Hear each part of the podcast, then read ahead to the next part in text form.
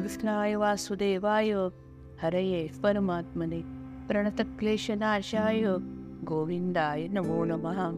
अध्याय चौथा परमेश्वराचे अवतार. ध्रुवीकृत वर्णन. जनकाने ऋषींना प्रश्न विचारला ऋषीवर्य या हरीने स्वतःच्या इच्छेने कसे कसे जन्म घेतले आणि तो करता म्हणून कोणती कर्मे करतो?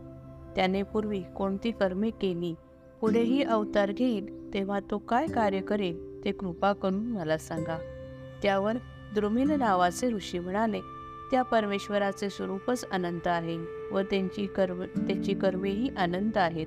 ती सर्व सांगेन असे म्हणणे सुद्धा बालिशपणाचे होईल. एक वेळ पृथ्वीवरील धुळीचे कण मोजता येतील पण सर्व शक्ती ते नि सर्व शक्तीचे निजदाम अशा हरीचे गुण व कर्म यांचे वर्णन करता येणार नाही. प्रथम परमेश्वराने स्वतःच्या शक्तीने ब्रह्मांड निर्माण केले. त्याला विराजपूर असे नाव आहे. तो लिलेने त्या विराजपुरात प्रविष्ट झाला. त्यामुळे त्याला पुरुष असे म्हणतात. तो आत्मयोगाने अकर्ता असून आपल्या चैतन्य शक्तीने जगाला चालना देतो. त्रैलोक्य हेच त्याचे शरीर होय.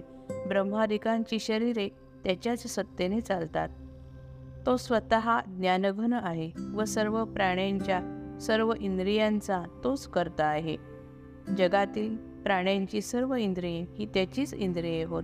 सत्व रज आणि तम तसेच उत्पत्ती स्थिती व लय याद्वारा तोच कार्य करतो. या मूळ पुरुषाचे नाव नारायण असे आहे. रजोगुणाने ब्रह्मा म्हणून त्याने उत्पत्ती केली. श्री विष्णू म्हणून सत्वगुणानं सृष्टीचे भरण पोषण व धर्माचे रक्षण केले. आणि तमोगुणाच्या आधारे तो तमोगुणाच्या आधारे स्वतः तो रुद्र म्हणून संहार करता झाला. तोच आदिकर्ता दक्ष कश्यप यांना त्यानेच कर्तव्य लावून दिले. तो स्वयंभू सृष्टीच्या आधींचा व सृष्टीच्या नंतरचाही आहे. नंतर धर्माची धर्मपत्नी दक्षकन्यामूर्ती नावाची होती. तिच्या पोटी त्याने जो अवतार घेतला त्याला दोन देह असून जाणीव एकच होती. नर आणि नारायण या नावे तो अजूनही बदिरा बद्रिकाश्रमात आहे. नारायणाचा हा अवतार म्हणजे नारद व सनकादिक ऋषी यांना नैष्कर्म्य सिद्धीचे ज्ञान निजबोध देणारा होय अनेक ऋषीवृंद त्याच्याशी अध्यात्म अनेक ऋषीवन ऋषीवृंद त्यांच्याशी अध्यात्म संवाद करीत असतात. त्या नारायणाचा प्रताप एवढा होता की इंद्राला अशी भीती वाटली की आपल्या स्वर्गावर नारायणाचे आक्रमण होईल.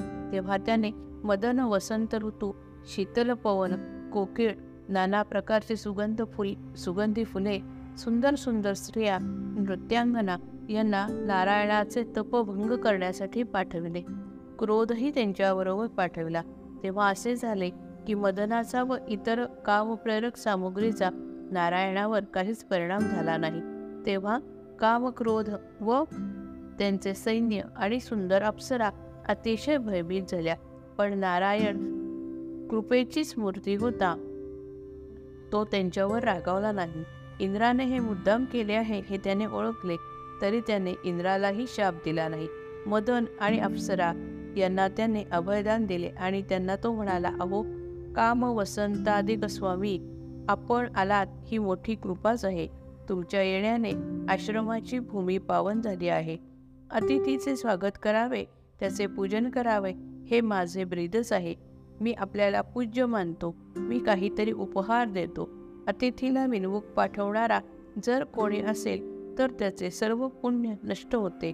नारायण असे बोलला तेव्हा आपण शांत आहोत. कामक्रोधांना वश झालो नाही असाही अभिमान त्याच्या ठिकाणी नव्हता. त्याचे हे नम्रतेचे बोलणे ऐकून ते चकित झाले. त्याने काम क्रोध आणि अप्सरा यांना आश्रमात राहण्यास जागा दिली. त्यावेळी मदनाने आपला सर्व प्रकारचा पराक्रम सांगितला व क्रोधाने अनेक लोकांना त्याने कसे छळले ते आठवून आठवून नारायणाची स्तुती केली. व नारायणाच्या उपकारी स्वभावाची वाखाणणी करून म्हटले हे देवा तुझी निर्विकार शांती आज आम्हाला कळली. तू परात्पर परमात्मा आहेस. तुझ्या भक्तांनाही जर विघ्न आले तर जाते. मग तुझ्यासमोर ती कशी टिकते? जे मोक्षाच्या मार्गी जातात त्यांना इंद्रादी देव विघ्निका आणतात? जर मनुष्य मुक्त झाला तर तो यज्ञ करणार नाही आणि आम्हाला हविष्य देणार नाही. या विचाराने या विचाराने त्यांच्या साधनेत इंद्र अनेक अडचणी निर्माण करतो. जे मनात स्वर्गसुखाची किंवा इतर सुखांची आशा धरतात धरतात त्यांनाच कामक्रोधाधिक विकार त्रस्त करतात.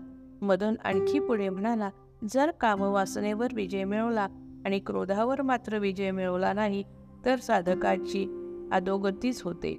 मदन अशा प्रकारे बोलला व त्याने नारायणाची अनेक प्रकारे स्तुती केली.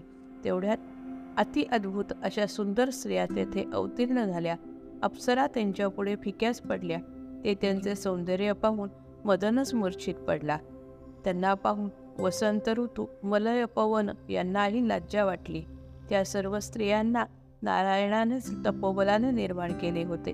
तो म्हणाला हे वदना हे क्रोधा या दिव्य स्त्रिया मी आपल्याला उपहार म्हणून आणल्या आहेत. तुम्हाला ज्या आवडतील त्या स्वीकारा. कदाचित ह्या तुम्हाला आवडणार नाहीत. निदान एक तरी स्वीकारा. त्याचे बोलणे ऐकताच सर्वांनी त्याला साष्टांग नमन केले आणि मदन व उर्वशी सहित देवांगना इंद्राच्या सभेत परत गेल्या. हे जनका इंद्र मात्र उर्वशीला पाहून भुलला आणि सभेचे कार्य सोडून तिच्या सहज राहू लागला. हे लक्षात घे की भक्ताने नित्य नारायणाचे स्मरण केले तरी अशी विघ्ने त्याला त्रास देऊ शकत नाहीत. यानंतर सनकादिकांना आत्मज्ञान देण्यासाठी नारायणाने हंसाचे स्वरूप घेतले व त्यांना ब्रह्मज्ञान सांगितले. तो त्याचा हंसावतार श्री दत्तात्रेय हा परम परब्रह्म स्वरूप असा ज्ञानावतार सनकादिक चार कुमार हेही परमेश्वराचेच अवतार होते. ऋषभदेव जे माझे जनक आहेत तेही नारायणाचेच अवतार आहेत. श्रीकृष्णाच्या रूपाने नारायण पूर्ण अवतार घेऊन आला. मधुकैटवांना मारणारा विष्णू म्हणजेच मधुसूदन तसेच हयग्रीव नावाचा त्याचा अवतार झाला. शंख शंखासुराला मारून त्याने वेद पुन्हा ब्रह्मदेवाला नेऊन दिले. त्यानंतर त्याने मत्स्यावतार घेतला व मनुसकट सर्वांचे महासमुद्रातून रक्षण केले. समुद्र मंथनाच्या वेळी त्यानेच कासवाचा अवतार घेतला व पाठीवर पर्वत तोलून धरला. त्याने पुढे श्वेत वाराह अवतार घेतला व समुद्रातून पृथ्वीचा उद्धार केला. गजेंद्राची सुसरीपासून सुटका करण्यासाठी त्याचा एक अवतार झाला आणि त्याच्या पुढे मार्कंडेय वटपत्रावर शयन करणाऱ्या बालक मुकुंद बालमुकुंदाच्या अवतारात त्याची पूजा करून धन्य झाला. त्यावेळी नळ नावाच्या वानराने मार्कंडेय ऋषींच्या पूजेतील शाळीग्राम समुद्रात टाकला. तेव्हा तो पाषाण बुडाला. मार्कंडेयांना राग आला. त्यांनी नळाला शाप दिला. तू जर पाण्यात दगड टाकलेस तर ते बुडणार नाही. तेव्हा तो शाळीग्राम वर तरंगू लागला. त्यावेळी शाळीग्राम लाटांमधून ऋषींना काढता येईना म्हणून त्यांनी परमेश्वराची प्रार्थना केली. तेव्हा परमेश्वराने आरतीहरण या नावाने अवतार घेतला व शाळीग्राम काढून दिला. इंद्राला वृत्रासुराच्या वधाने ब्रह्महत्या लागली होती. ती ब्रह्महत्या चार ठिकाणी वाटून परमेश्वराने इंद्राला मुक्त केले. त्यानंतर मुर नावाच्या दैत्याला या नारायणानेच अवतार घेऊन मारले. म्हणून त्याला मुरारी म्हणतात. हिरण्यकश्यपूचा वध करण्यासाठी त्याने नरकेसरी अवतार घेतला. समुद्र मंथनाच्या वेळी याच देवाने मोहिनी रूप धारण केले तोही त्याचा अवतारच. मोहिनी राज नावाने त्याचे मंदिर नेवासे येथे आले त्याने कुमार रूप घेतले आणि लवणासुराला मारले. अशा प्रकारे अनेक मनवंतरात त्याने देवांच्या कार्यासाठी अवतार घेतले. वामन अवतार घेऊन त्याने बळीकडून त्रैलोक्य परत मिळवले व बळीचा द्वारपाल म्हणून कार्य केले. सहस्रार्जुनाच्या सहस्रार्जुनाचा व उन्मत्त क्षत्रियांचा एकवीस वेळा संहार करणारा परशुराम म्हणून त्याने जमदग्नीच्या पुत्र रूपाने अवतार घेतला व पुढे श्रीरामावतारात त्याने रावणाचा वध करून देवांना मुक्त केले. आता वसुदेव व देवकी यांचा पुत्र म्हणून श्रीकृष्ण अवतार घेतला.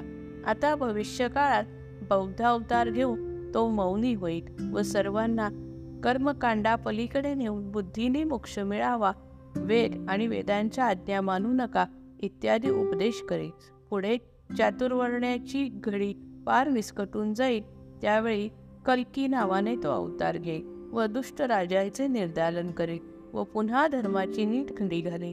हे राजा या हरीची अवतार चरित्रे अनंत आहेत यातील मी तुला काही सांगितली. भगवंताच्या अवतारांचे वर्णन ऐकून राजाचे फार समाधान झाले. जे भगवंताचे गुणवर्णन करतात ते खरोखर धन्य होत. एकनाथ महाराज म्हणतात आता पुढे आणखी प्रश्नोत्तरे ऐका की जी की जी ऐकून श्रोत्यांचे खरोखर समाधान होईल. जय जय रघुवीर समर्थ अध्याय चौथा समाप्त.